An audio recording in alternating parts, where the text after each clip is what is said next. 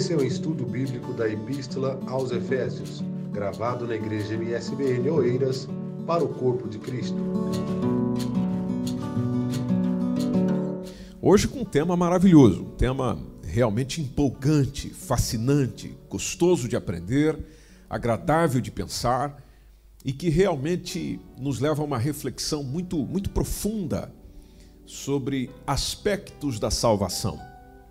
Como sabes, e se é que estás a nos acompanhar nesses dias, nós estamos numa abordagem ao livro de Efésios. A, a, revista da Escola Bíblica Dominical deste trimestre trabalha com esse livro e vai pegando uh, cada detalhe do ensino e, naturalmente, vai trazendo as diversas interpretações, posições que existem sobre este texto.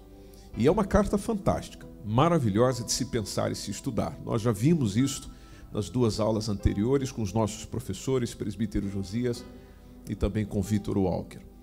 E você pode perceber que ainda nós não saímos dos primeiros versículos do capítulo 1. Então veja quanta profundidade, quantas boas coisas a palavra de Deus traz, nos faz pensar, nos faz refletir e nos faz aprender. Bom, hoje nós caminhamos para o versículo 4 e versículo 5, onde toma a parte de eleição e predestinação. Se você já está ambientado com esses termos, sabes do que estou a dizer e vais entender-me quando refiro-me à questão da polêmica, da, da, conversa, da discussão que existe sobre estas dois, esses dois aspectos é, que são trabalhados dentro da soteriologia ou doutrina da salvação. Então, tome a sua Bíblia, tome seu caderno de anotação, é, ou seu bloco de anotação, seja ele digital, ou seja ele em papel, e vamos juntos nesta manhã partilhar desse tempo de crescimento e aprendizado na palavra do Senhor. Perguntas, é claro, são bem-vindas e você pode fazê-las.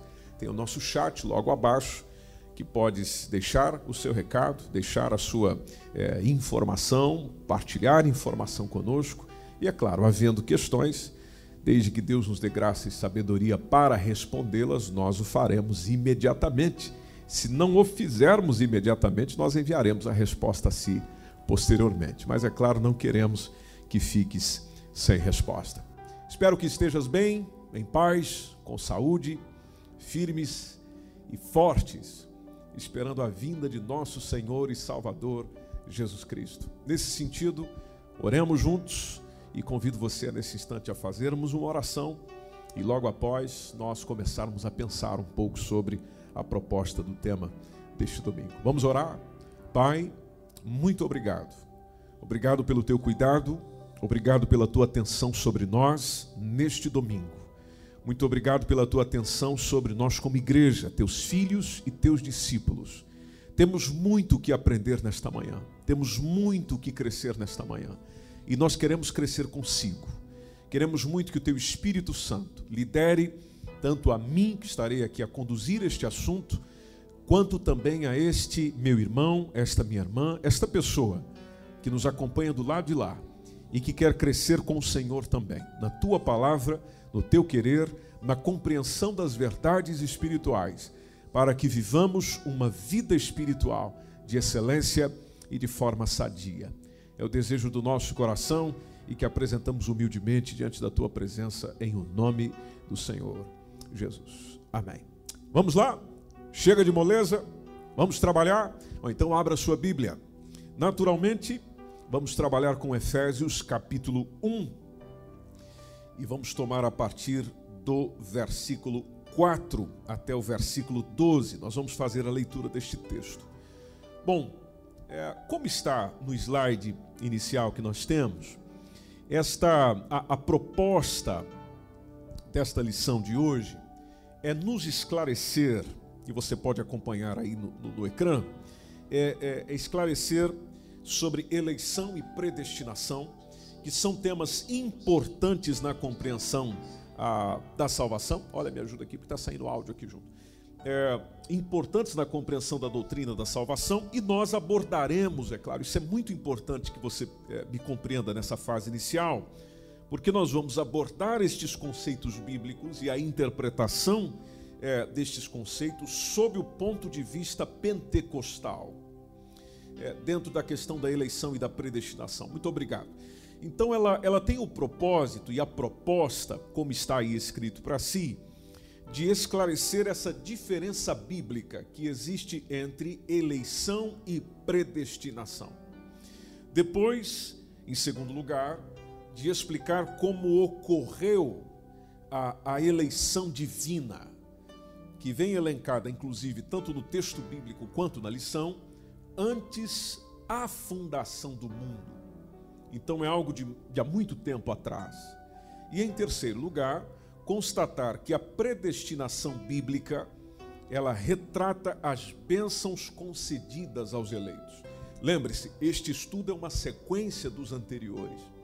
Então, os anteriores falaram da, da aquilo que estão nas lições anteriores, fala-nos das bênçãos recebidas por meio de Cristo.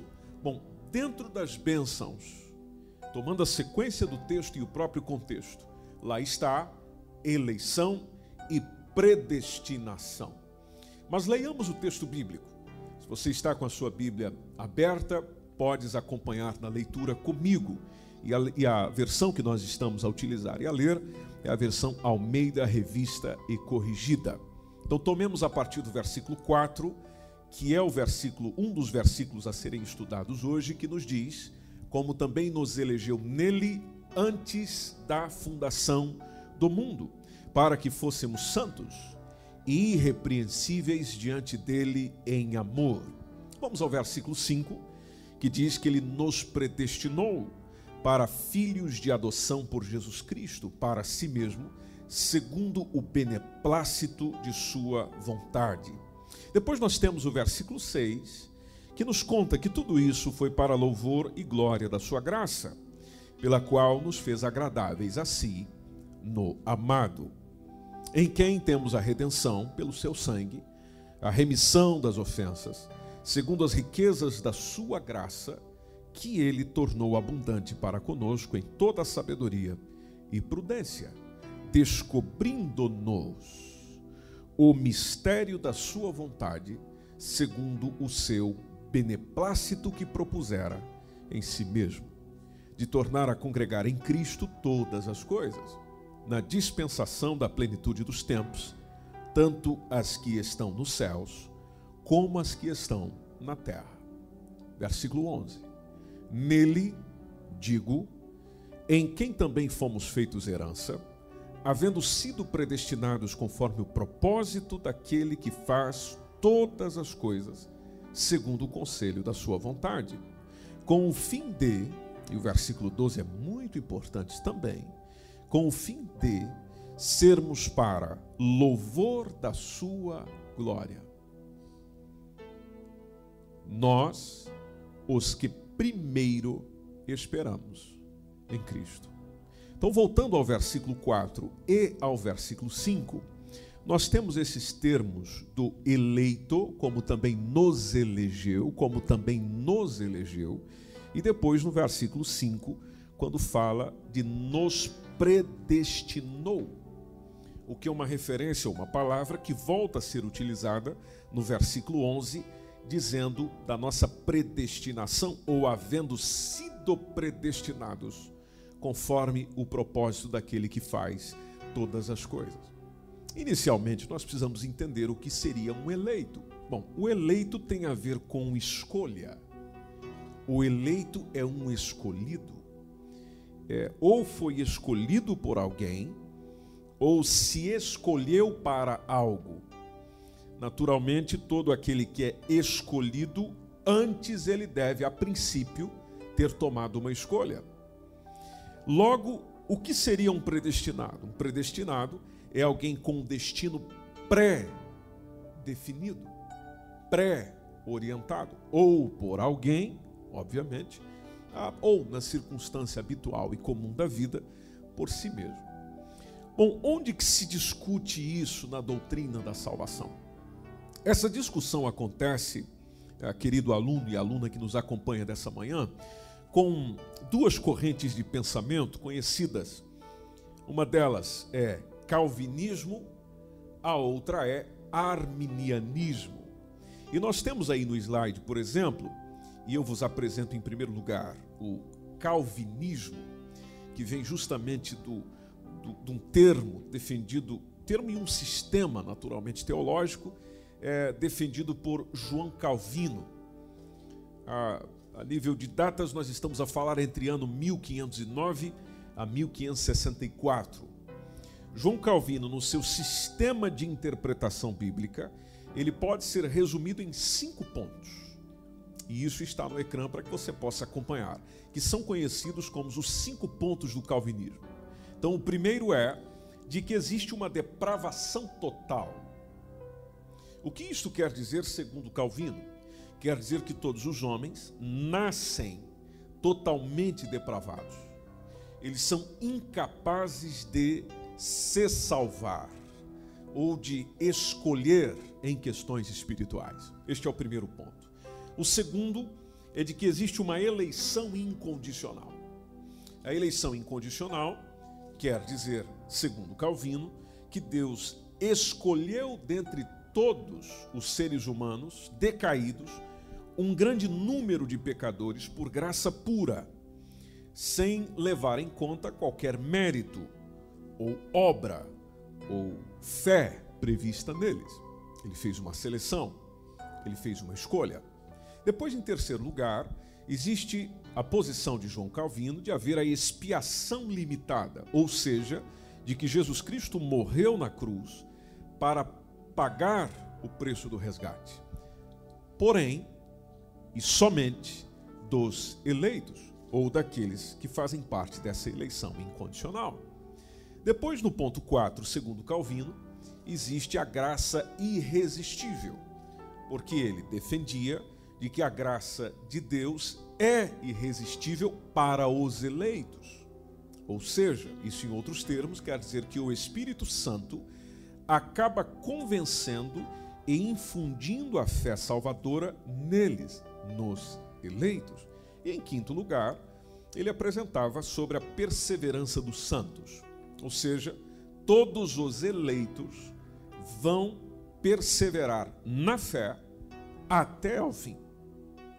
É, a, a, em outras palavras, a, até chegar ao céu.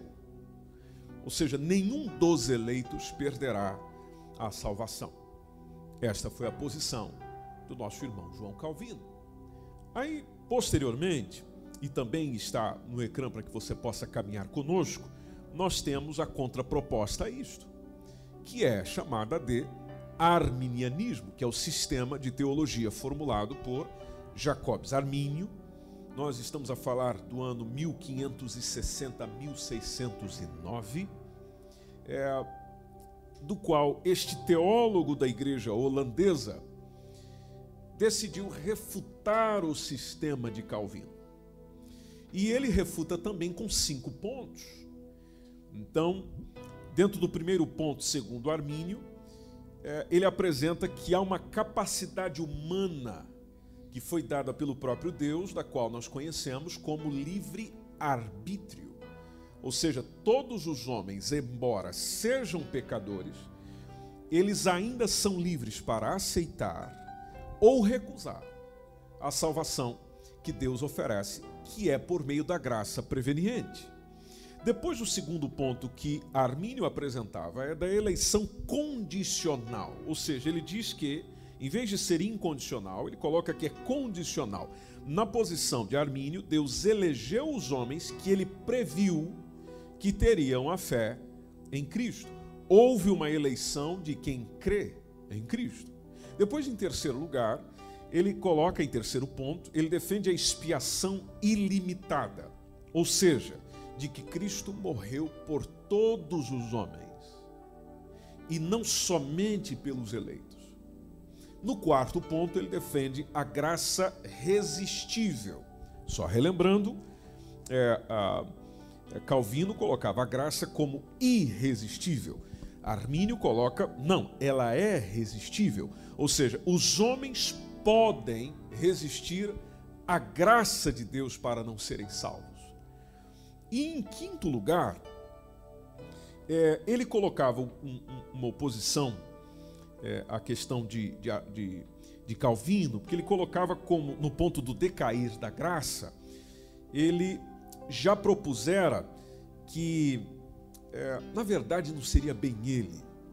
E, e eu faço esse destaque aqui no, no ponto 5, por causa do seguinte: quando entra na parte do decair da graça, já entram sucessores de Jacob e Armínio é, que são chamados de remonstrantes. É, os remonstrantes é que propuseram o decair da graça. O que, que seria o decair da graça? É de que os homens podem sim perder a salvação. Lembrando que Calvino ia, ia por um outro ponto de vista, de que os eleitos não perdem.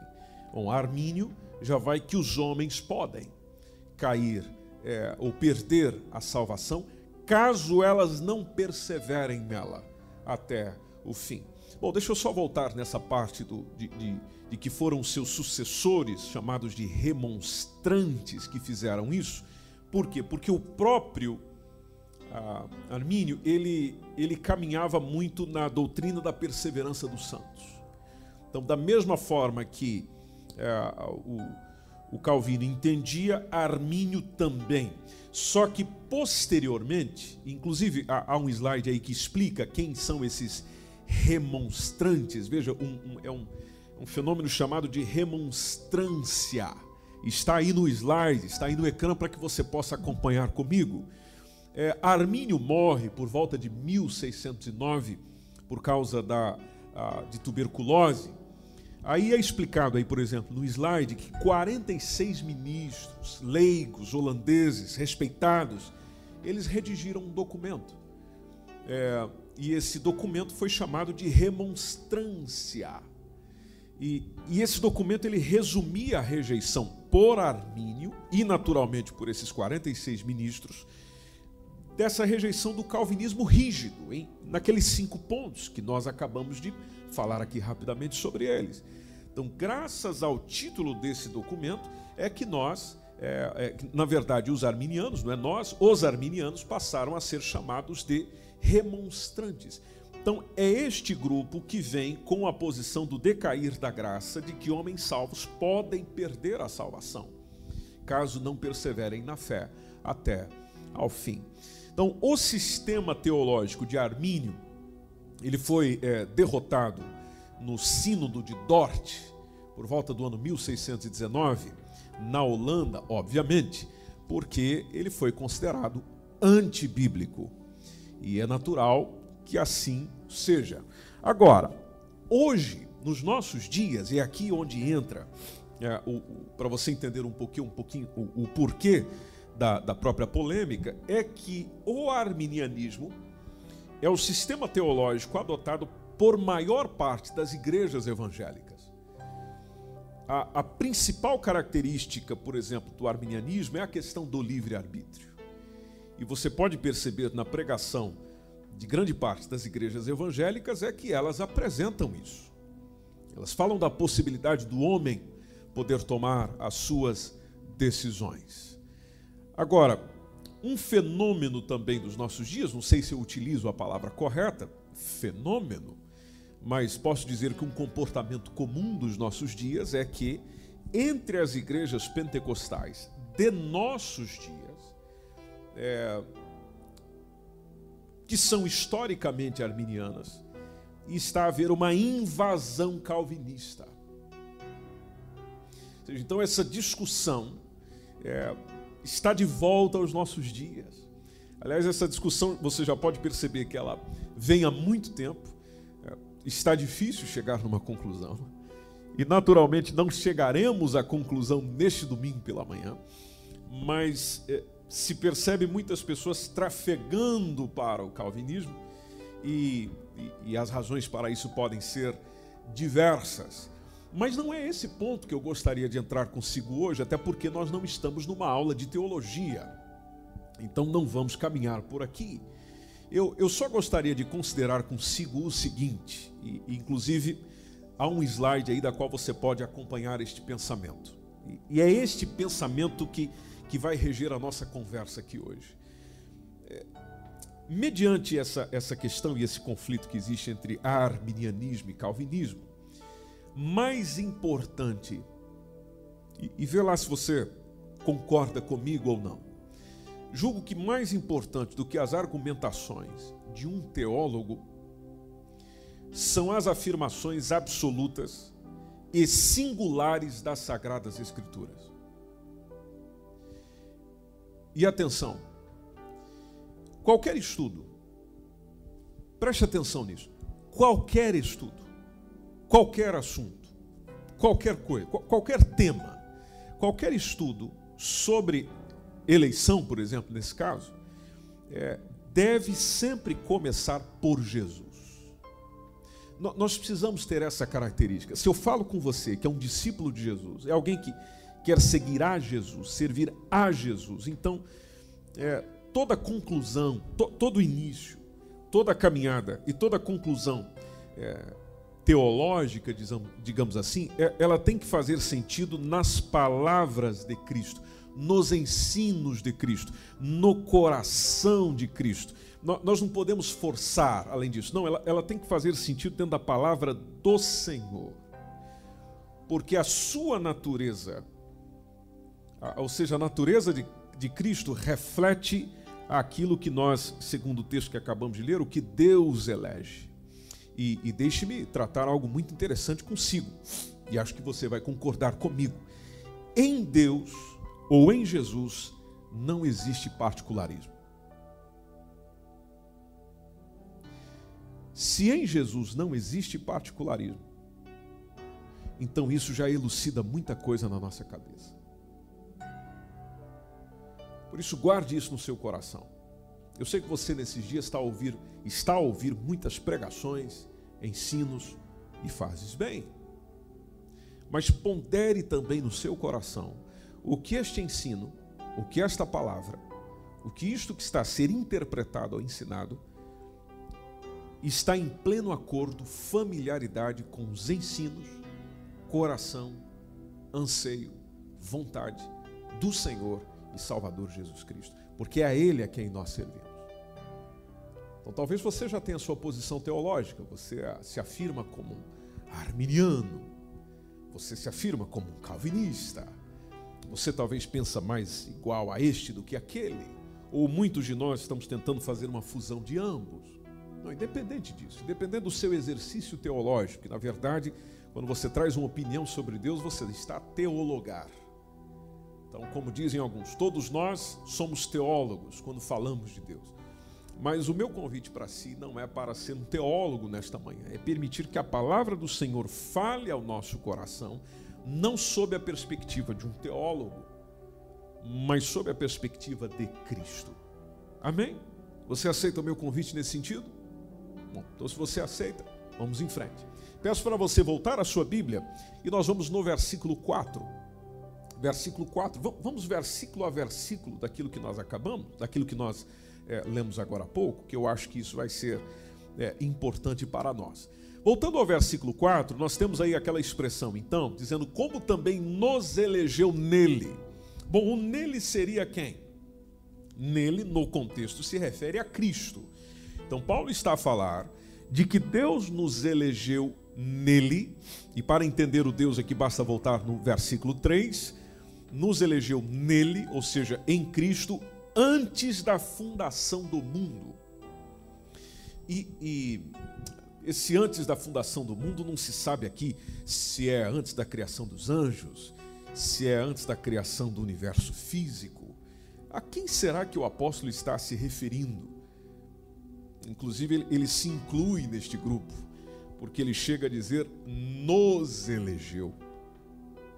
E é aqui onde a discussão começa, é, segundo aquelas posições teológicas, porque alguns vão dizer que Deus escolheu alguns em detrimento de outros, é, já que já, já predeterminando quem é que será salvo ou não, né, sem qualquer possibilidade de exercício da vontade por parte dos escolhidos ou dos rejeitados. Aí tem os outros que dizem que Deus escolheu a humanidade para ser salva, ele abre uma real oportunidade de salvação a todos os seres humanos, indistintamente, por assim ter é, querido antes da fundação do mundo.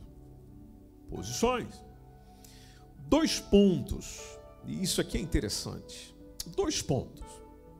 Você pode ver que essa, essa discussão teológica se dá em duas características, é, dois pontos muito interessantes que, inclusive, a Bíblia nos apresenta. Que o primeiro deles é sobre a soberania humana. Aliás, desculpem, soberania divina. E do outro lado está o livre-arbítrio.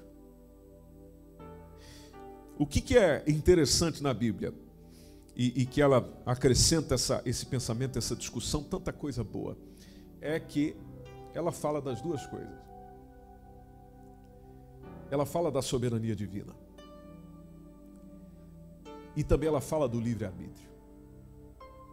Então, se ela fala das duas coisas, as duas coisas têm que existir, têm que se complementar, têm que dialogar. Não dá para ir tanto para um lado quanto para o outro. Não, é, é as duas coisas. E atenção, isto parte do próprio Deus, porque ele mesmo fala da sua soberania e ele mesmo fala do livre-arbítrio. Bom, se ele mesmo fala do livre-arbítrio e mentiroso ele não é, então as duas coisas existem. É, podemos caminhar juntos, em primeiro lugar, a pensar um pouco sobre a soberania divina. Então, por exemplo, sobre a soberania divina, nós, não sei você, mas pelo menos a mim, não resta dúvida que Deus é soberano, inclusive dentro desse assunto. Porque se Deus não fosse soberano, então nós nem estávamos a discutir eleição. Ou seja, não seria, não seria possível ele eleger, seja do ponto de vista calvinista, seja do ponto de vista arminianista. Não seria possível ele eleger nada. Então ele é soberano, ele, ele é Deus. Bom, por ele ser Deus, a Bíblia nos apresenta, por exemplo, uma, uma característica dele, um atributo dele, que é a sua presciência. É, tem a questão da onisciência, ou seja, ele sabe de todas as coisas, mas dentro disso existe a presciência, ou seja, ele conhece de antemão, ele sabe antecipadamente é, o que acontecerá. Então, dentro do aspecto da salvação, sim, Senhor, sim, Senhora não tem como negar. Ele sabe quem será salvo. Inclusive a declaração de fé das Assembleias de Deus, é, e, e, posso partilhar isso é, com você aí, até porque tem um slide que nos ajuda só, só a ler esse texto. Eu trouxe, eu, eu, eu trouxe aqui para vocês é, dois slides que apresentam o cremos desta igreja que você está assistindo esta aula. Então, nós somos a Igreja Assembleia de Deus. Com relação a este assunto, o que é que nós cremos? Bom, a declaração de fé das Assembleias de Deus, você pode ler comigo aí, é, afirma que, sobre essa questão, de que o conhecimento de Deus é perfeito, é absoluto sobre todas as coisas no céu e na terra. Nós nos baseamos para dizer isso no Salmo 139, 1 a 4. E, e ele tem esse conhecimento de todos os eventos, de todas as circunstâncias que, que devem, que podem ser, que serão, que seriam, por toda a eternidade passada e futura. E tomando o texto de Isaías 46, 10, que anunciou o fim desde o princípio, e desde a antiguidade as coisas que ainda não sucederam, é o que nos diz a Bíblia, então ela confirma esse ensino. Então trata-se, e isso está aí escrito, trata-se de um conhecimento infinito e ao mesmo tempo imediato, em que não há esquadrinhação. Tomando aqui Isaías 40, capítulo 40, versículo 28, que nos dá esta é, citação. Esse, esse, esse texto que apresento a vocês hoje, meus irmãos, está dentro do cremos da nossa igreja. Então, nós caminhamos por aqui, nós acreditamos nisso conforme a palavra do Senhor nos apresenta. Por isso que faz sentido dizer que a eleição é segundo a presciência de Deus Pai. E isso está escrito. Primeira Epístola de Pedro, capítulo 1, logo no versículo 2. Claríssimo com relação a isso. Agora, conhecer antecipadamente não significa ele ter escolhido antecipadamente.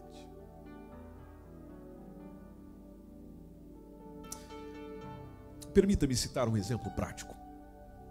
Você, aproveitando que você está em casa, ou se você for casado, ou se você é pai ou mãe, você conhece muitas coisas do seu cônjuge, Você conhece muitas coisas do seu filho, como ele pensa, como ela é, como ela reage, como ela se comporta. E há momentos da sua vida em que você não determina sobre a escolha do seu cônjuge, do seu, ou cônjuge ou do seu filho. Você não diz a ele ou a ela o que deve fazer, mas por conhecê-los, você já sabe o que eles vão fazer.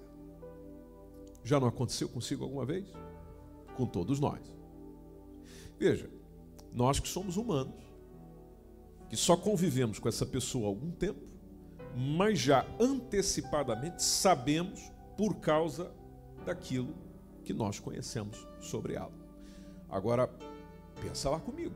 Acho que assim dá para nós pensarmos um pouco além. E Deus? Que nos conhece melhor do que nós mesmos. Não saberá, portanto, qual decisão tomaremos? Sem predeterminar? Sem Ele nos assinalar? Sem ele nos dizer? Bom, eu creio que sim. Porque nós estamos a falar de um Deus onisciente. E dentro da sua palavra, conforme acabamos de pensar, um Deus que é presciente, ou seja, tem conhecimento do amanhã. Então, Deus em sua soberania, e não tem como negar isso, entendemos que nesta soberania ele oferece a, a, graciosamente, ou seja, pela sua graça, a salvação para todos os homens, para todas as pessoas que, de acordo com o seu livre-arbítrio, de acordo com o seu livre-arbítrio, pode aceitar ou pode recusar. Permita-me caminhar em alguns textos consigo, e, e, talvez eu não os leia só por uma questão de tempo, mas você pode tomar nota. Deuteronômio capítulo 7, entre o versículo 7 a 11, está a justificativa de Deus para eleição de Israel. Só lembrando aqui, Antigo Testamento, ah, Israel é uma nação formada por Deus, do qual começou com uma escolha. Dessa escolha houve um sim. Deste sim houve uma predeterminação. E aqui eu me refiro ao pai Abraão. Abraão disse sim à proposta do Senhor. Bom, por ele ter dito sim, houve uma predeterminação do que aconteceria por meio deste povo. Eleição de Israel. Apesar de que, e aqui eu aproveito para complementar, é, que a eleição no Antigo Testamento ela tem um, um, um, significado mais específico do que no Novo Testamento. É, essa diferença é perceptível se você estudar ambos os testamentos sobre esse assunto. Agora, nesse sentido, é importante ressaltar que a eleição de Israel ela é específica e ela é pontual. Ela é específica e ela é pontual. Por quê? Porque Deus tinha um propósito de enviar quem? O Salvador. Um propósito de enviar o Salvador ao mundo por intermédio da nação judaica. Então, é por isso que eleição no Antigo Testamento, ela é específica, ela tem um propósito, ela tem um alvo e por ser específica, ter um propósito, ter uma missão, ter um alvo, ela é pontual, é para aquilo. E quantas vezes, você que é conhecedor e leitor da Bíblia, quantas vezes a, a nação de Israel, o povo de Israel, mesmo com esse propósito maravilhoso, transgrediu, falhou. Mas isso não impediu o propósito dele.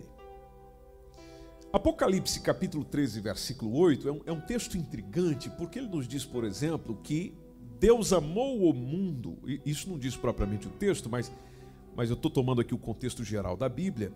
Deus ama o mundo desde a sua fundação. E por que, que eu estou a fazer esta afirmação? Bom, porque Apocalipse capítulo 13, versículo 8 fala do cordeiro que foi morto desde a fundação do mundo. Bom, então, se nós estamos a falar de um sacrifício, ah, tomando a, a literalidade do texto, nós estamos a falar de um sacrifício que acontece antes que o mundo existisse, ou desde, conforme diz o texto, desde a fundação do mundo. Ah, então, nós percebemos o, o, o, o propósito maior do Senhor nisto tudo e aqui escolhendo, voltando aqui um pouquinho na questão de Israel, onde antes de selecionar o povo, antes de escolher a pessoa, antes de predeterminar as coisas que aconteceriam, o propósito final, que era justamente a morte de Cristo na cruz do Calvário, já estava acontecendo desde o seu princípio, desde o seu começo. Então, por ser pontual, por ser específica, por ser coletiva, porque ali é a eleição de uma nação, então a eleição de Israel, ela não pode ser usada como base para eu e você fundamentar, por exemplo, a salvação individual do crente. São coisas distintas. Então, nem a questão dos judeus, por exemplo, da salvação dos judeus, que às vezes alguns anunciam toda a nação judaica é, será salva. É, não. Até porque existe um Israel dentro de Israel.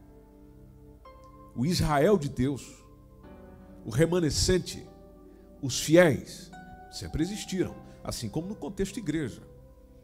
É, o capítulo 18 de Jeremias, não vou lê-lo, como disse para si, se a gente for ler cada texto, é, isso, isso fica o domingo inteiro e, e não é isso que você quer. Né? e, e nem eu posso. Mas o capítulo 18 de Jeremias, ele é conhecido como a parábola da soberania de Deus, que nós ainda estamos dentro desse tópico. Soberania de Deus. A soberania de Deus para escolher, a soberania de Deus para selecionar, a soberania de Deus para predeterminar. Bom, o capítulo 18 de Jeremias, é, que é conhecido, repito, como a parábola da soberania de Deus, e essa passagem, por exemplo, não é muito apreciada por, por calvinistas extremados, porque ela, ela, ela mostra que Deus, é, enquanto absoluto, enquanto inquestionável, ele não é arbitrário. Por que, que ele não é arbitrário? As suas ações acham-se baseadas em suas bondades e em suas perfeições. E você vai percebendo, inclusive em Jeremias 18, do ele fazer o que querer fazer da forma que querer fazer. É a mesma, a mesma situação que nós contemplamos quando se refere à salvação, é, de que a salvação do homem não depende do próprio homem, não depende do que o homem é, não depende do que o homem faz, porém depende única e exclusivamente da vontade e da misericórdia de Deus. Se Deus não quisesse, nós não teríamos oportunidade de salvação.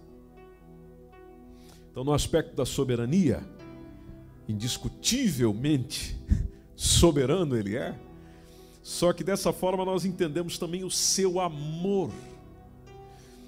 Porque dentro dessa soberania não se destaca ou não se retira o amor dele. Por isso que tem sempre o termo de uma. Você sempre encontra, tanto no Antigo quanto no Novo Testamento, uma espécie de chamada, de, de convite. É, chamada no original é, inclusive aqui tomando Efésios capítulo 1, versículo 18, a gente pode inclusive até ler o texto, se você está com a sua Bíblia aberta, onde fala: Tendo iluminados os olhos do vosso entendimento, para que saibais qual seja a esperança da sua vocação. Algumas versões dizem chamada, a esperança da sua vocação, chamada, as riquezas da glória da sua herança nos santos. Esse termo aqui no original é, traduzido por, por chamada, ou por vocação, ou por chamamento, você percebe isso na Bíblia inteira. Onde Deus está sempre a chamar. Quando chega a, a, o povo de Israel, que é um povo eleito, está a chamar para ele. Quando nós vamos para o Novo Testamento, está a chamar para ele. Bom, como Deus está a chamar para si as pessoas hoje? Por meio da proclamação do Evangelho. E Evangelho apresenta quem? A pessoa de quem? A proposta de quem? A vida de quem? Os ensinos de quem? O amor de quem? De Cristo Jesus. Então o Senhor está a chamar, na sua soberania, ele propõe a salvação, pela sua graça, misericórdia e vontade, baseado na sua soberania. Na sua soberania, ele propõe a salvação na pessoa de Cristo. Através de Cristo, então, nós podemos dizer que o homem é eleito à salvação. Ou seja, em razão da sua aceitação a Cristo, então ele passa a usufruir das bênçãos decorrentes da salvação. Sendo uma delas, inclusive, que é o, é o tema da revista de hoje, a predestinação. embora então nós tenhamos sido escolhidos para ser a, a, a sua particular herança, conforme nos diz, por exemplo, Hebreus, não quer dizer que eu viva com a liberdade, e aqui entra num dos pontos do calvinismo, de, da, da, questão, e, é discutível isso aqui, porque existe também o calvinismo extremista, né? E, e, com todos os extremos nós temos que tomar cuidado. Mas não quero dizer, por eu ser essa particular herança de Deus, que eu tenha ou esteja livre de cumprir cláusulas da aliança que ele estabeleceu comigo ou conosco por meio de Cristo Jesus, porque nós não estamos livres de aliança nenhuma. Não é à toa que o próprio Cristo diz da nova aliança. Então, se existe uma nova aliança, existe compromisso. Existe é, a, a, a proposta de, nessa caminhada juntos, você respeitar algumas coisas. Caso contrário, ah, nós havemos de ser reprovados. E aqui eu pego, por exemplo, é, inclusive que o, próprio texto fala, nós acabamos ou podemos ser reprovados é, como foram os israelitas, por exemplo. E por que, que eu estou fazendo essa comparação, meus irmãos? Os israelitas foram um povo escolhido? Gerado, formado, mas não foi escolhido? Foi. O Israel é um povo pré-determinado?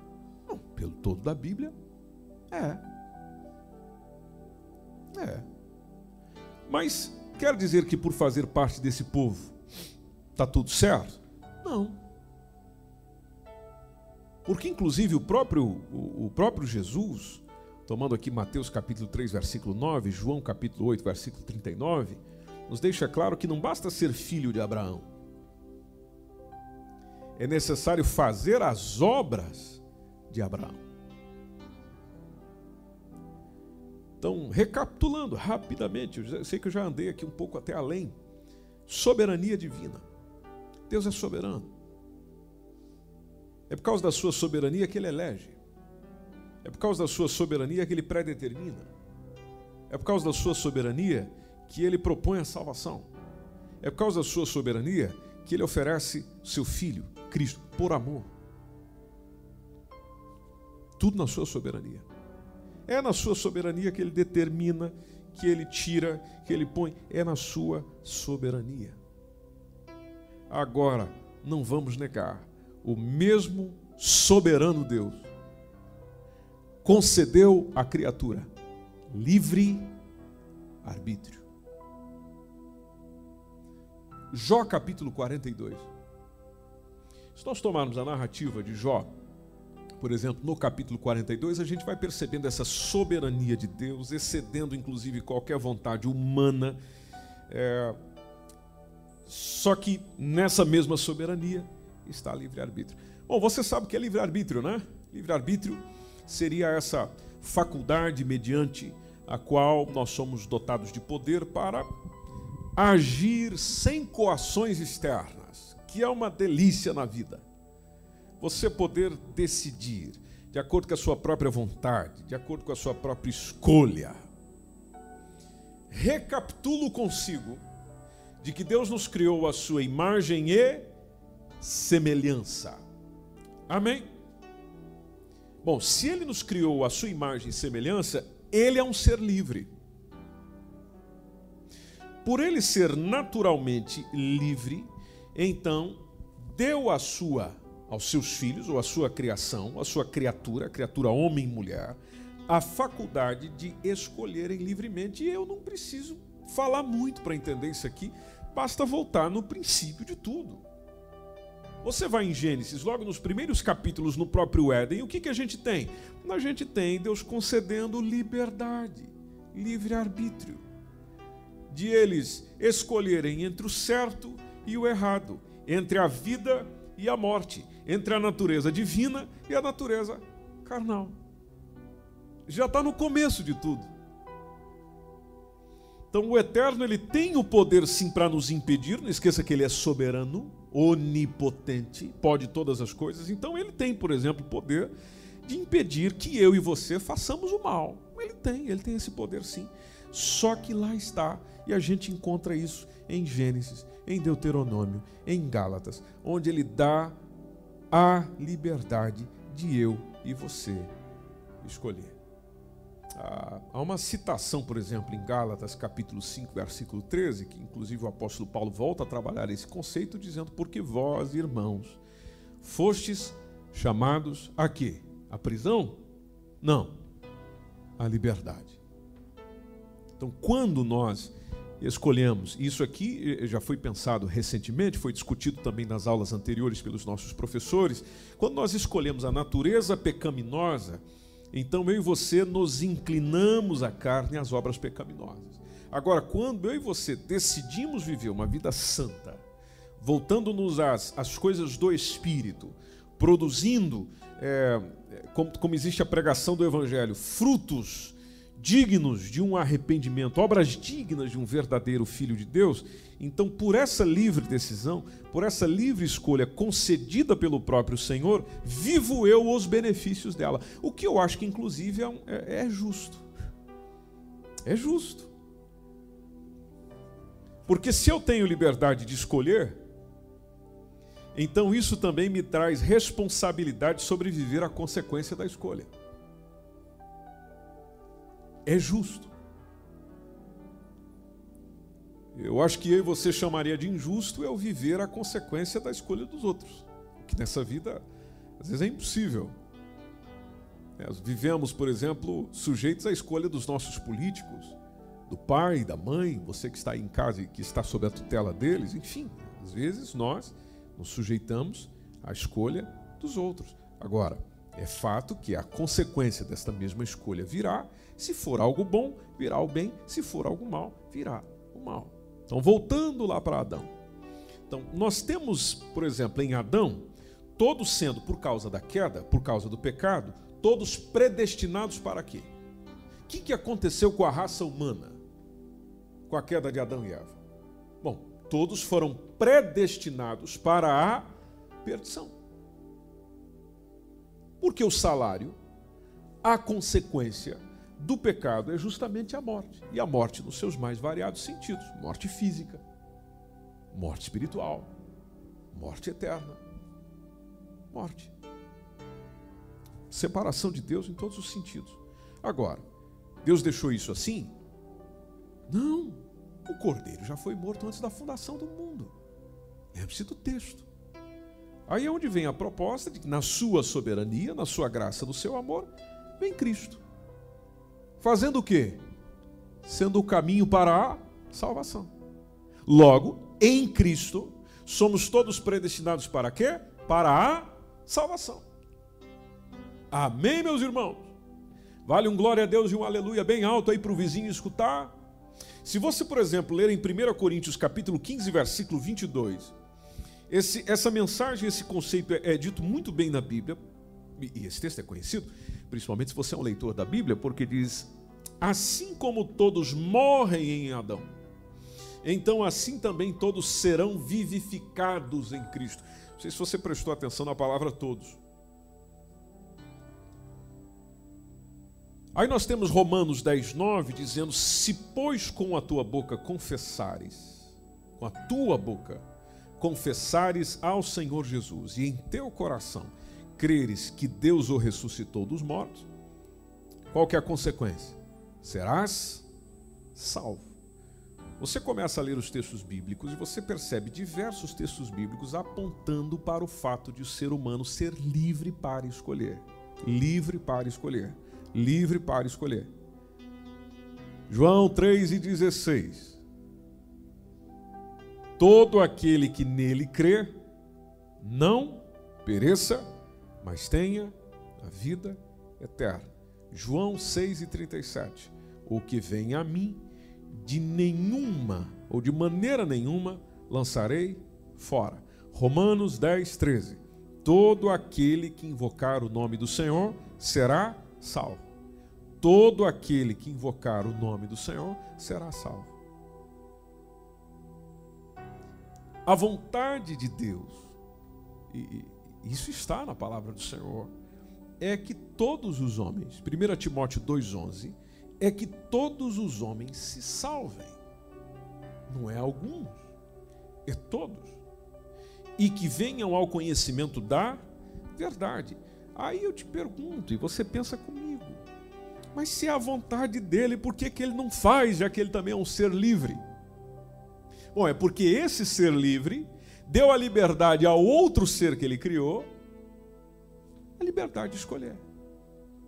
Mas a vontade dele e tudo aquilo que dependia dele na sua soberania, ele concedeu para que houvesse a salvação dessa mesma criatura que acabou sendo encaminhada para o pecado, que era o que ele não queria. E isso tudo está patente em diversos textos. Isaías, capítulo 1, versículo 19 e 20. Deuteronômio, capítulo 30, versículo 19. Nós não vamos ler, não.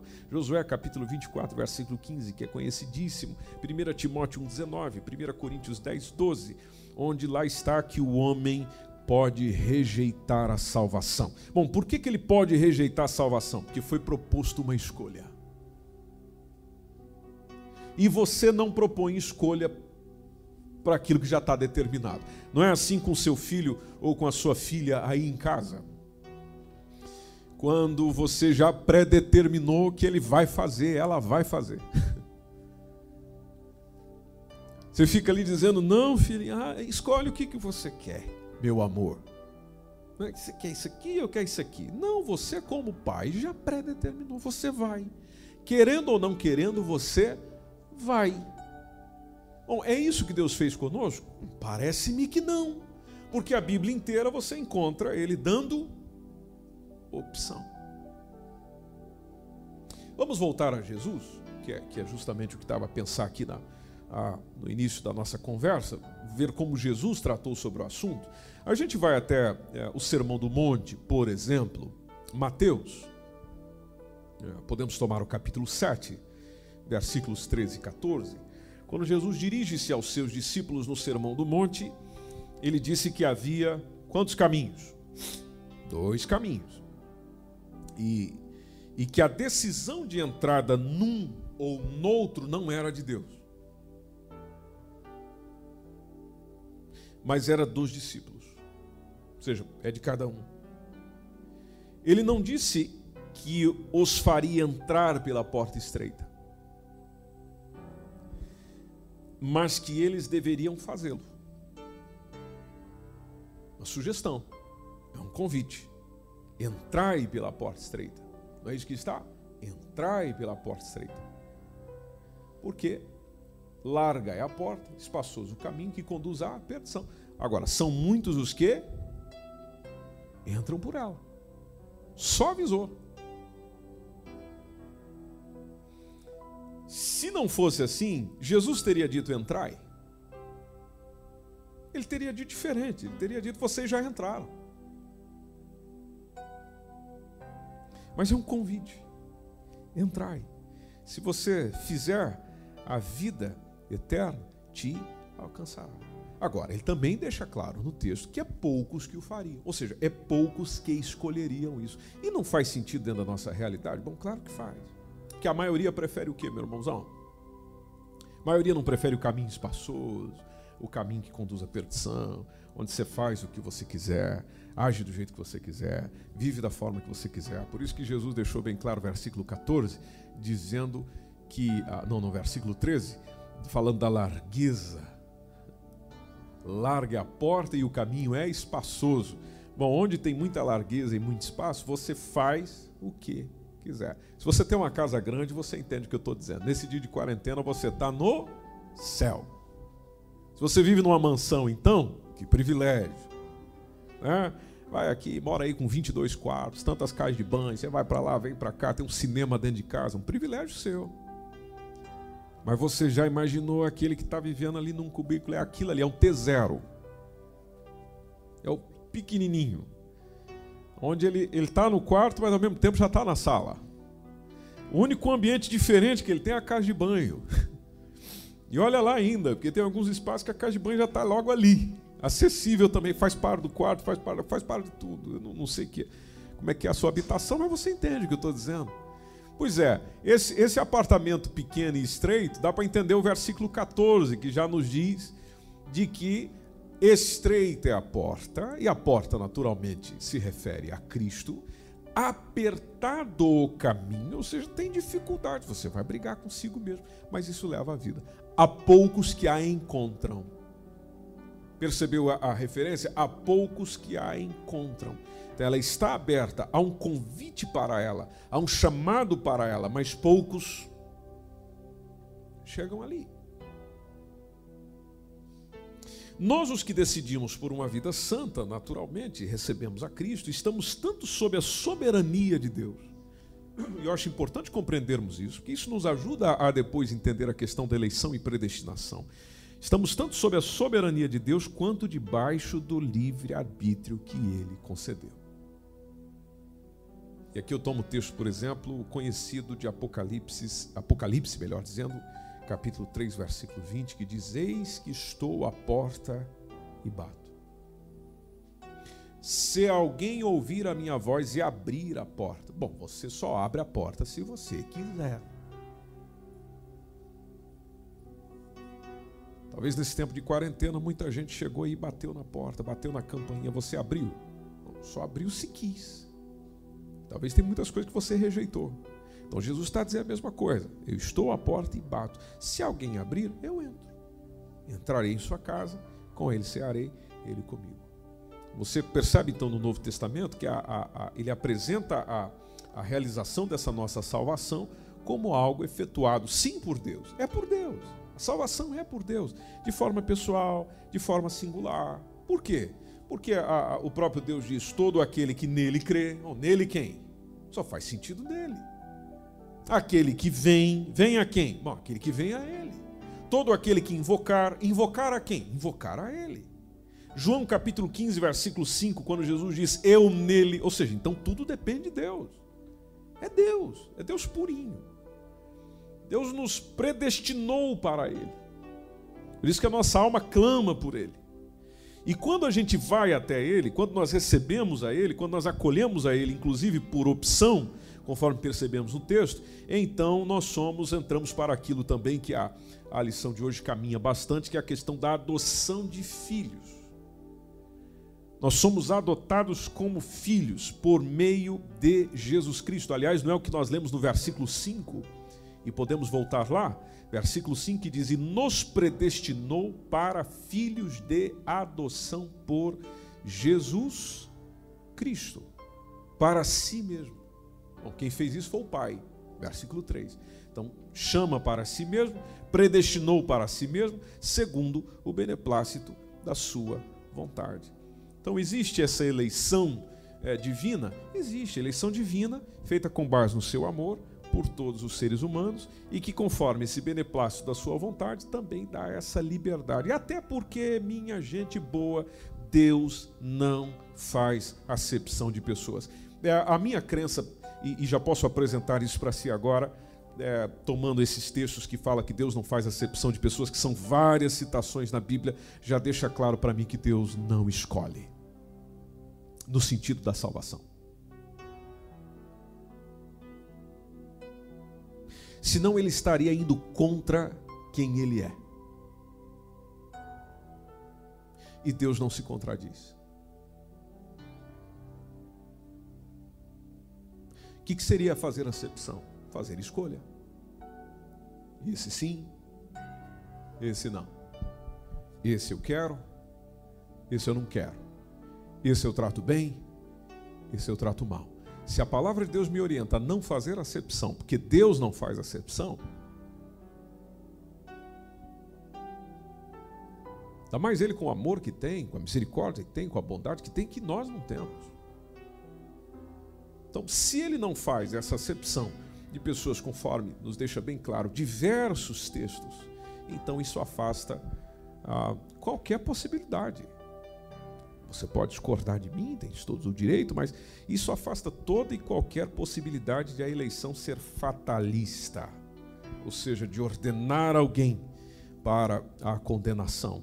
É, e, e, isso, e, e se for assim, então seria inútil tentar mudar o quadro da nossa vida futura.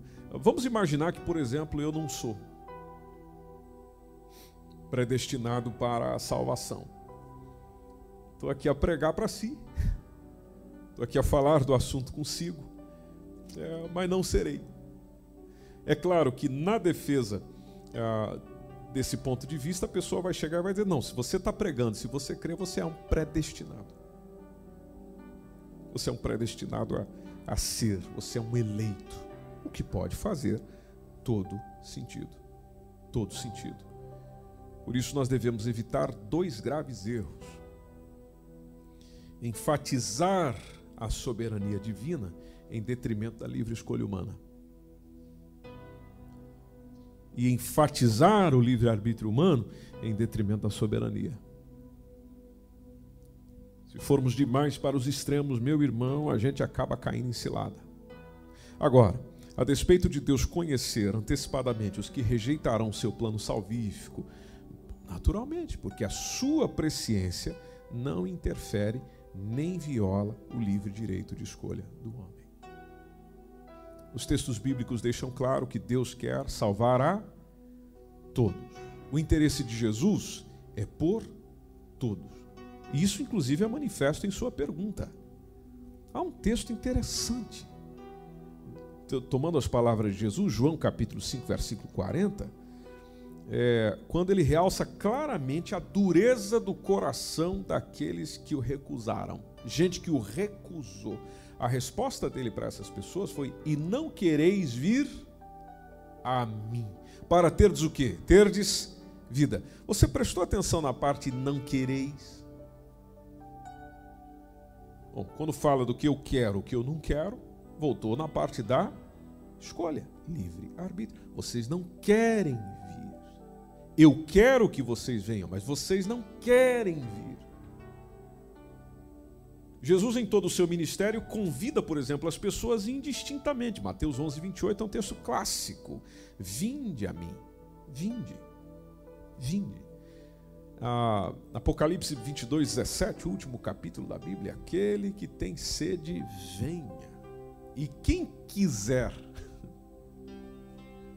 meu Deus do céu, e quem quiser, receba de graça da água da vida. Então, quando o apóstolo Paulo está a tratar de eleição, ele está a falar de que Deus sim nos elegeu mas em Jesus, para pertencermos a Ele. Então, a nossa eleição, portanto, tem como base, sim, a soberania, a presciência divina, e acho que isso já está muito claro. Posso recapitular 1 Pedro capítulo 1, versículo 2, que diz, eleitos segundo a presciência de Deus.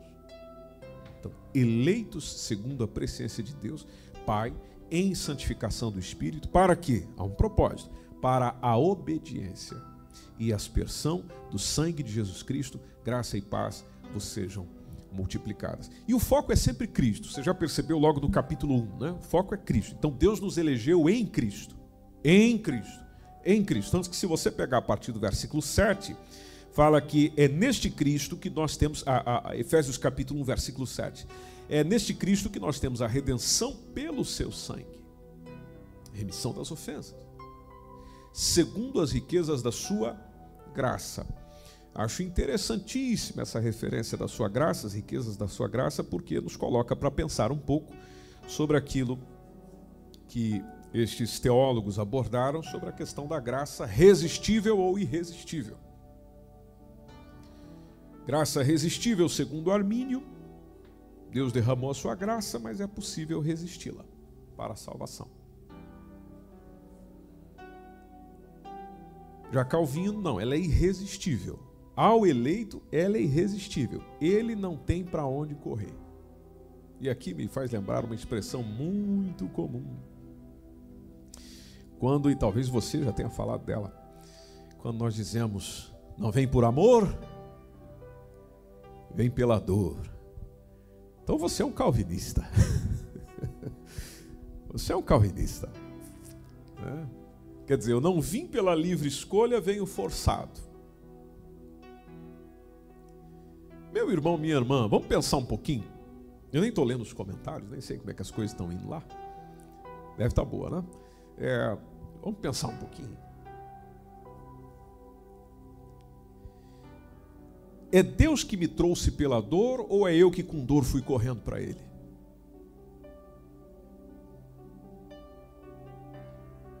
Você já percebeu que na nossa vida, quando as coisas vão bem, e aqui eu falo principalmente para você que um dia que, que se distanciou dos caminhos do Senhor. Isso já aconteceu no seu passado ou talvez é o seu presente.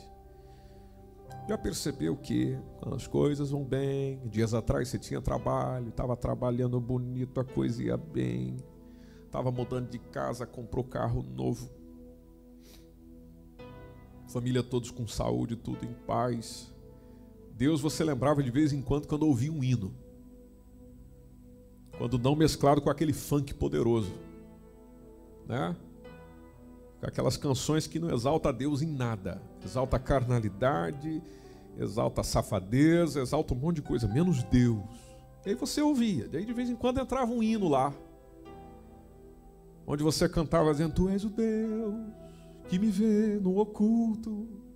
É interessante, você foi para esses hinos, quando naquele dia ou naquela hora você estava um trapo, você estava mal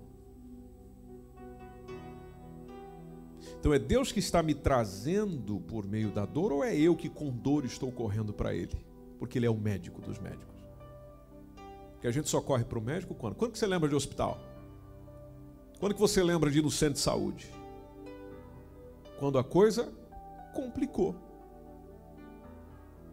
Bom, da mesma forma acontece espiritualmente com a gente. Então julgo que essa expressão está equivocada. Você pode discordar de mim, meu irmão, minha irmã, eu não conheço sua vida. Mas julgo que pela palavra de Deus essa expressão está equivocada, porque eu tenho livre arbítrio, livre direito de escolha. Deus não forçou a eu adorá-lo. Deus não me forçou a buscá-lo. Não, não, Deus não força nada. Ele pode direcionar, vontade diretiva, mas forçá-lo, não. Ah, mas na Bíblia existem os textos e tal que Deus colocou os reis para se dobrar diante deles, mas é claro, eles desafiaram Deus. Não, quem desafia Deus esteja preparado para o desafio, como foi o caso de Nabucodonosor, por exemplo. Mas se humilhou. Mas o Nabucodonosor era um crente antes disso? Não, ele não era. E ficou crente depois disso? Não, parece que também não. Então não faz sentido ir por aí. Né? Não, não, seria bom você reavaliar essa frase. Agora, uma coisa é certa: sempre será por amor. Deus sempre nos traz e nos traz a Ele por amor. Ele não usa a dor exclusivamente para isso. Não, sempre será por amor. É eu que com dor, porque doeu, aí eu corro para Ele. Aí vou lá pedir socorro dele. Eu vou dizer: Ô oh, Senhor, lembra-te de mim nessa dor, nessa aflição e tal. E quanta gente que foi e para mim a maior prova disso está no dia a dia, né? na prática eclesiástica, que você percebe na prática pastoral. Quanta gente que disse, que chegou e diz: Olha, pastor, eu não vim por amor, mas vim pela dor. Aí pronto, aí depois a dor passou, você saiu fora. Você foi embora, estamos sentindo falta de você aqui. Eu vou orar para a dor chegar aí de novo, então. É isso que você quer? Quer dizer então que você só fica com dor, você só permanece aos pés de Jesus com dor, Quer dizer, Deus tem o interesse e a vontade que você permaneça e caminhe com Ele, mas é só funciona com dor. Não, gente, não, não, não, não, não. Mas vamos voltar na graça. Já estou pregando. Né?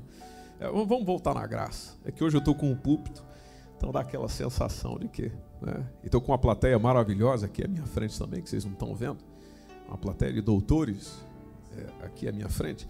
É, Vamos lá, vamos em frente. Sobre a questão da graça irresistível, então nós compreendemos que somos uma igreja pentecostal, Assembleia de Deus.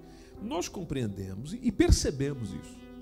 Não é questão só de compreensão, de percepção, de que ela, a questão da graça irresistível pode ser tecnicamente é, imprópria, parece ser um, um paradoxo. Porque a, a, própria natureza da graça, vamos falar aqui um pouquinho da graça rapidamente. Quando você estuda sobre graça, você percebe na sua natureza um, um dom. Não é isso? Dom. Graça é um dom gratuito, obviamente, oferecido, imerecido. E dom nos lembra presente, prenda. Nenhum de nós. É, aliás, quando você alguém vem te presentear, você tem a opção de receber ou de rejeitar. Certo é que muitos de nós, constrangidos, apesar de que é um, uma, talvez uma prenda que você não, não, queria, né? mas você é muito obrigado, lembrou de mim, pelo menos lembrou de mim, né? e trouxe a prenda, tal. você agradece todo o coração e se sente no desejo de, de retornar isso para a pessoa também logo que seja é, possível. Mas se a salvação vem pela graça, e a graça é um dom, é, então não deixa de ser um presente. Um presente desse ser gracioso, soberano, amoroso, pessoal, que quer se relacionar com a sua criatura. Eu tenho a opção de sim, eu quero. Como eu tenho a opção de não. Esse presente, esta prenda, eu não quero. Muito obrigado. Eu não quero. Deus se sente ameaçado com isso? A soberania de Deus é ameaçada com isso ou diminuída é, se você receber esse, esse dom gratuito? Não. Deus não tem crise de identidade. Aliás, ele é o ser mais rejeitado todo dia. E, e atenção, se, se entrarmos aqui no aspecto graça, que naturalmente não entrarei, Aí você fala da graça comum e tantas outras graças que todos nós somos alcançados todos os dias, todos os dias, todos os dias, todos os dias, e mesmo sendo alcançados por isso, às vezes nós o rejeitamos. Você percebe, por exemplo, no Antigo Testamento, é, que o Senhor sempre está estendendo a mão para um povo rebelde. Quem é que faz isso? Quem é que faz isso? É um Deus que já determinou que o rebelde vai para o. Você estende a mão para o rebelde quando você já vai matar o rebelde? Pensa aí comigo. Você propõe ajuda para alguém, alguém que você já determinou que vai ser destruído? Acho que não. E quando você, por exemplo, percebe, aqui a gente vê muito essa mensagem no livro de Isaías. E, e, tem um texto de Isaías, capítulo 65, versículo 2, salvo engano, é, quando fala do Senhor estender, estendia a mão, todavia para um povo rebelde. Que povo era esse? Aquele povo lá, o eleito, o selecionado, estendia a mão para um povo rebelde. Ah, é, mesmo capítulo uns versículos mais à frente, versículo 12, é, fala do ah, chamei, não respondeste. Está lá. Ó. Chamei e não respondeste. Porquanto chamei e não respondeste. Falei e não ouvistes. Mas fizeste o que é mal aos meus olhos e escolheste aquilo, olha lá, escolhestes aquilo que eu não tinha prazer. Profetas, quando você lê os profetas, então, maiores e menores, está lá o tempo inteiro, deixando claro que quando o povo não acolhia bem as expressões da graça de Deus, da graça de Deus, então nem por isso a sua soberania ficava ameaçada. Não, de forma alguma. Então a, a, livre escolha, a liberdade de escolher, não afeta em nada a soberania de Deus. Por isso que na Bíblia e na própria palavra dele, nas decisões dele, elas caminham juntas, sem medo algum. Vamos olhar para o Novo Testamento? No Novo Testamento nós temos Estevão, vamos pegar aquela pregação de Estevão lá. Atos capítulo 7. Nós temos o Estevão é, a pegar pesado com seus ouvintes aquele dia. Estevão, cheio do Espírito Santo, olhou para aqueles homens e disse: Vocês, ah, versículo 51, vocês são homens de dura cerviz e incircuncisos de coração e ouvido. Vós sempre, o que, que diz aí o texto? Resistis. Vós sempre, sempre, veja, era um comportamento regular. Vós sempre resistis ao Espírito Santo. Assim como, interessante essa expressão, essa expressão do Estevão, que ele fala, isso não é um problema de agora. Um problema que já vem de muito tempo que ele diz assim: Vós sois como vossos paz. Então parece aqui que Estevão tinha em vista a, a, a resistência. A resistência à obra de quem? A obra do Espírito Santo. Que inclusive desejava levá-los a Deus. Porque o que, que o Espírito Santo quer fazer conosco? Levar-nos a Cristo. Mas eles existem. Aí talvez é, você pode lembrar do exemplo de Saulo de Tarso. É, o Saulo de Tarso, Paulo também, é, toma, toma o, o, exemplo que está logo ali à frente no, no livro de Atos dos Apóstolos, porque mostra que ele, sim, ele resistiu durante muito tempo, depois creu. Sim, mas não dá para pegar esse fato aqui de Paulo e mostrar que a doutrina da graça irresistível é uma realidade na Bíblia toda. É uma realidade em todos os momentos. Não, porque ela não é. Se nós voltarmos ao capítulo 1, versículo 4 de Efésios, está dizendo para que fôssemos santos e irrepreensíveis dele em caridade. Versículo 5, nos mostrando que fomos predestinados para filhos de adoção por Jesus Cristo para si mesmo, segundo o beneplácito da sua vontade, o que nos deixa muito claro também sobre aquela questão que já foi citada, mas só destaco aqui um pouquinho consigo, de que essa eleição, essa predestinação também trabalha com o aspecto da regeneração, que já foi dito aqui que seria essa ação do Espírito Santo, mediante a qual ele vai criando uma nova natureza no ser humano. Então Deus deseja que todos aceitem Jesus como Salvador e, e com qual propósito? De que essas pessoas sejam transformadas. É que onde a gente entende bem o conceito da eleição, ou seja, você é eleito para ser transformado à imagem de seu filho, que conforme Hebreus 1:5 é a expressa imagem de Deus. Então, assim, Jesus, predeterminado por Deus para ser esse modelo para nós, a fim de que muitos irmãos, estou tomando aqui frases de textos bíblicos, ah, para que, é, por muitos irmãos, a fim de que muitos irmãos, é, por meio dele, alcance a imagem, a semelhança de Deus. Por isso que no princípio Deus criou o homem assim, quer voltar com esse homem a ser semelhante de onde saiu. Por isso que a gente pode aqui tomar os versículos posteriores, porque nos ajuda a perceber esses ensinos, e eu já estou quase a acabar. Se você, por exemplo, ler o versículo 8, diz que ele tornou abundante para conosco em toda a sabedoria e prudência. O texto está a falar de Cristo. Nos torna abundante, torna abundante para conosco. Deus se torna abundante em Cristo, para conosco. Em quê? Em toda a sabedoria, em toda a prudência. Versículo 9: nos faz descobrir o mistério da Sua vontade e o mistério da sua vontade revelado em Cristo, você percebe também na própria igreja, que propusera em si mesmo. E o versículo 10 é muito bom para a gente entender esse negócio todo. Entender principalmente a eleição e a predestinação. Porque a ideia é qual, meu irmão? A ideia está no versículo 10: é de tornar a congregar em Cristo todas as coisas. Por isso que há eleição. Por isso que há predestinação. Dentro daquilo que nós estamos a conversar, obviamente mas para congregar em Cristo todas as coisas. O alvo é Cristo, é fechar em Cristo, é, é, é, é predestinar em Cristo, é eleger em Cristo.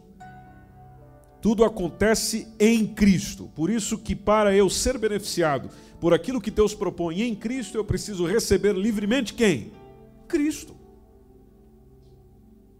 Aliás, aproveitando que você está com a Bíblia aberta, se você olhar comigo no, no, no mesmo capítulo 1, e o versículo 22. Ah, aliás, podemos tomar desde o versículo 20, que diz que manifestou em Cristo. Você encontrou aí, Efésios capítulo 1, versículo 20, que diz que manifestou em Cristo, ressuscitando dos mortos e pondo a sua direita nos céus, acima de todo principado, poder, potestade, domínio e de todo nome que se nomeia, não só neste século, mas também no vindouro. E olha o versículo 22, e sujeitou todas as coisas a seus pés, e sobre todas as coisas o constituiu como cabeça de quem? Da igreja. Bom, você sabe que quem vem a Cristo, crê em Cristo, tem fé em Cristo. Inclusive aprendemos isso aqui na primeira aula com os nossos professores, de que essa carta de Efésios não é só para Efésios, é para os fiéis em Cristo. Está logo no versículo 1. e que aqueles que são fiéis em Cristo fazem parte de quê? Da igreja. E Cristo é o quê? Cabeça da igreja. Bom, cabeça é o que orienta tudo. Qualquer eleição, predestinação, direcionamento para onde a gente vai, o que, que você escolhe, está tudo aonde? Na cabeça. As nossas decisões começam aonde? Na cabeça. Onde está o nosso cérebro, que determina tudo sobre o corpo. Da mesma forma, Cristo. Então é nele que nós somos eleitos, é nele que nós somos predestinados. A igreja está onde? A igreja está nele, é corpo dele. Logo ela é eleita, logo ela é predestinada.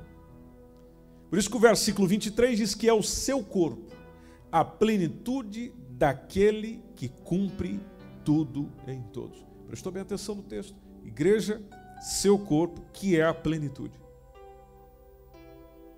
a igreja acaba sendo aquilo que Deus já planeou ó, há muito tempo, conforme nos diz a própria palavra do Senhor, daquele que cumpre tudo em todos.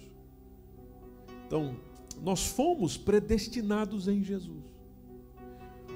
Deus predestinou por antecipação o plano da nossa salvação. Isso é, o meio. O meio pelo qual nós devemos ser salvos.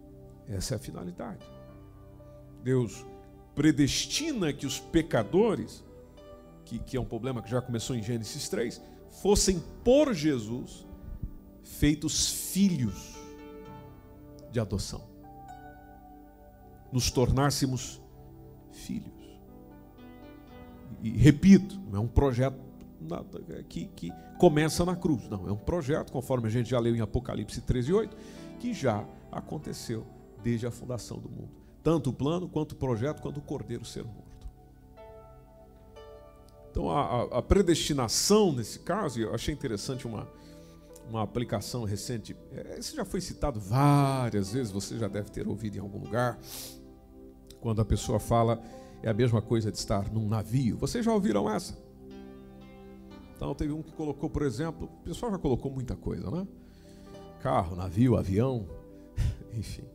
Mas todo transporte é, e aqui posso pegar o transporte público, sai com pré-destino.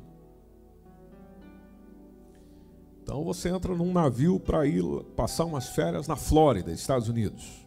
Olha que benção. É. Bom, onde é que esse navio vai parar? Se não tiver nenhum percalço no caminho, né? se não tiver um Titanic 2 no caminho, você vai parar lá. Então é a mesma coisa dos caminhos onde você está caminhando. Se você está no caminho da perdição, você vai parar na perdição final. Se você está no caminho da salvação, quem é o caminho da salvação? Cristo. Então você está predestinado para onde Cristo está nos levar. Tanto no caminho quanto no final. É isso. Por livre escolha, porque eu posso tanto estar aqui, como posso vir para cá. Agora, uma coisa é certa: eu não posso estar nos dois. Tem que escolher.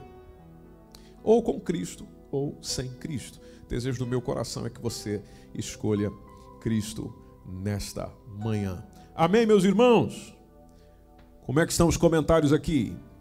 Olha aqui, rapaz, tem um pessoal dizendo aqui. É, eu penso que a escolha é minha, é verdade, senão onde ficaria o livre-arbítrio? Muito bem. Tem gente até falando de anjo aqui, hein? Eita maravilha! Deus é maravilhoso, coisa boa. Benção, benção, benção, benção. Muito obrigado a todos vocês que estão aí conversando com a gente. É muito bom é, ter essa, essa resposta de vocês aqui. Que tenhamos um coração arrependido. Alguém escreveu aqui, ó, Carlos escreveu: eleição é cristocêntrica, ninguém é eleito sem estar unido a Cristo. Muito bom, muito bom. O pessoal aqui está Tá teologando, hein? Tá, tá bonito de ver. Deus abençoe vocês. Que bom ter vocês partilhando conosco. Vamos tomar os versículos 11 e 12, são os versículos finais do nosso texto de, de, de, de, de pensamento dessa manhã de domingo. Então deu para perceber bem, né? Predestinação para quê? Para filhos de adoção. Filhos de adoção. Ah, permita-me fazer uma, um acréscimo. Quando fala de filhos de Deus, alguém já colocou, e, e, nos seus estudos e na sua abordagem, colocou isso em três categorias, vou, vou, vou dizer dessa forma. Existe nesse caso filhos de Deus é, por eleição, ah, desculpe, em primeiro lugar, por geração, que tem a ver com Cristo, e, e aqui a gente pega os textos lá de Salmos 2, por exemplo, que é um salmo messiânico que fala gerou. Meu filho, hoje eu te gerei. Então, filho por geração, que seria Jesus Cristo. Desculpe, não vou entrar explicar esse texto agora. É, depois existem os filhos por eleição. E aqui a gente pega o caso de Israel. Foram eleitos para um propósito, que é trazer justamente o Messias ao mundo, por meio dele viria ao mundo, e depois tem os filhos por adoção. Ou seja, aqueles que congregados em Cristo se tornam filhos de Deus. João capítulo 1, versículo 12. Então pegou a sequência? Filho por geração, Cristo, que tudo está nele. Filho por eleição, Israel, que trouxe Cristo para que tudo estivesse nele. Depois tem filhos por adoção, seja todos os demais, todos aqueles que quiserem, todos os que desejarem, chamados comumente na Bíblia de gentios, para congregar em Cristo todas as coisas.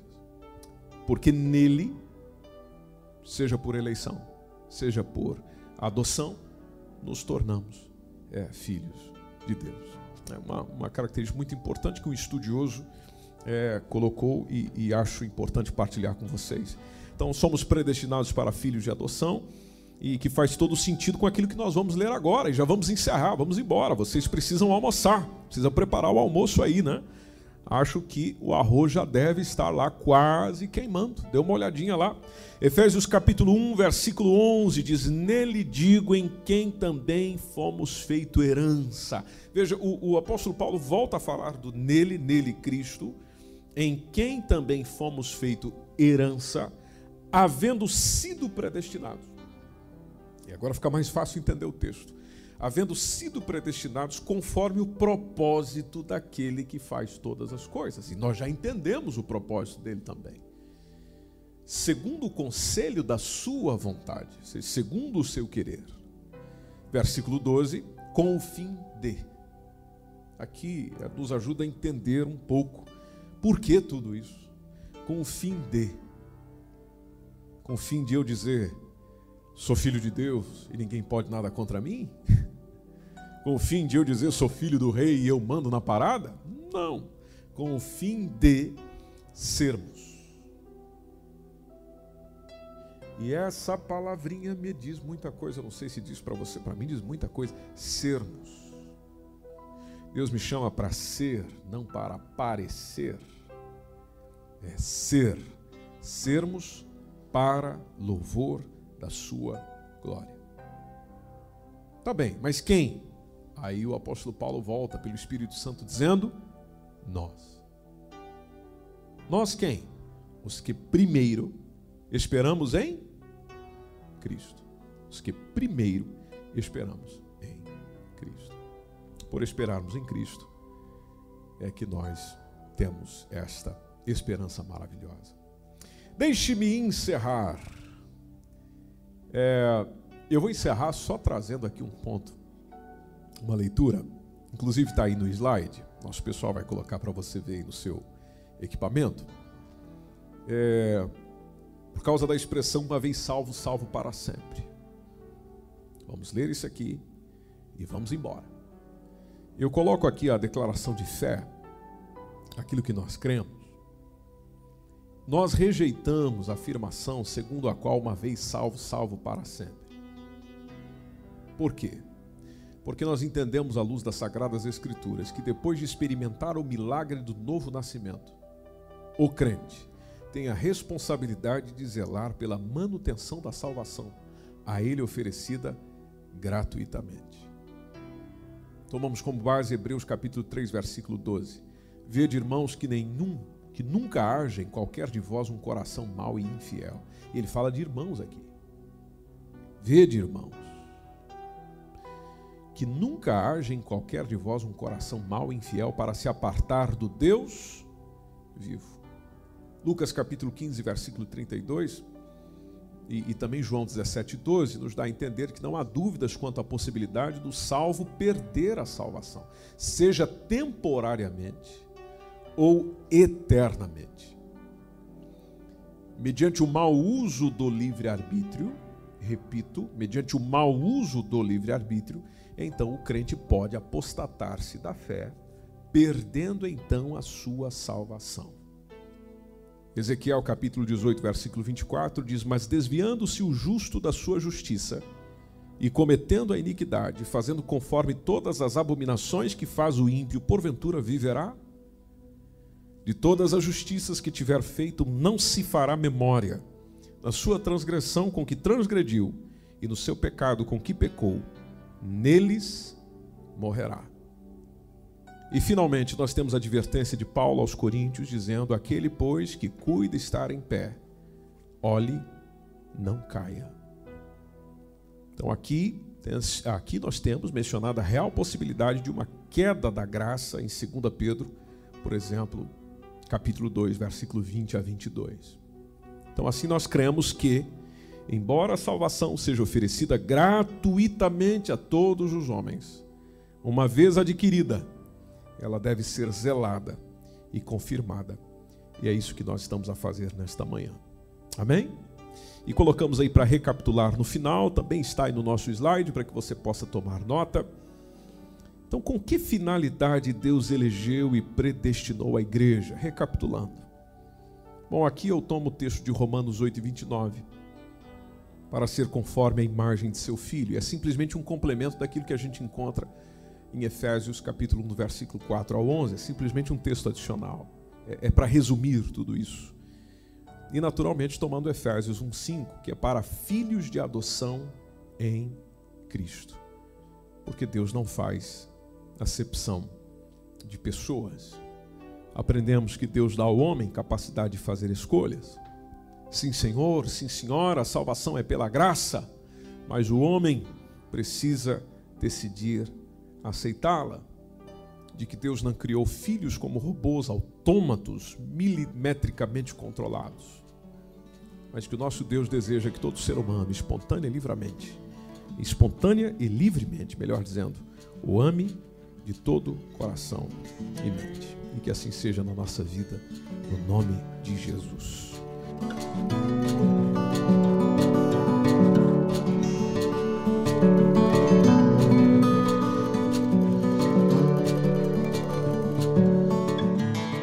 Esse foi mais um podcast, uma mensagem bíblica produzida pela igreja MSBN Oeiras ao Corpo de Cristo. Siga-nos nas redes sociais, Facebook e Instagram. Subscreva o nosso podcast e também o nosso canal no YouTube. Saiba mais em msbnportugal.com.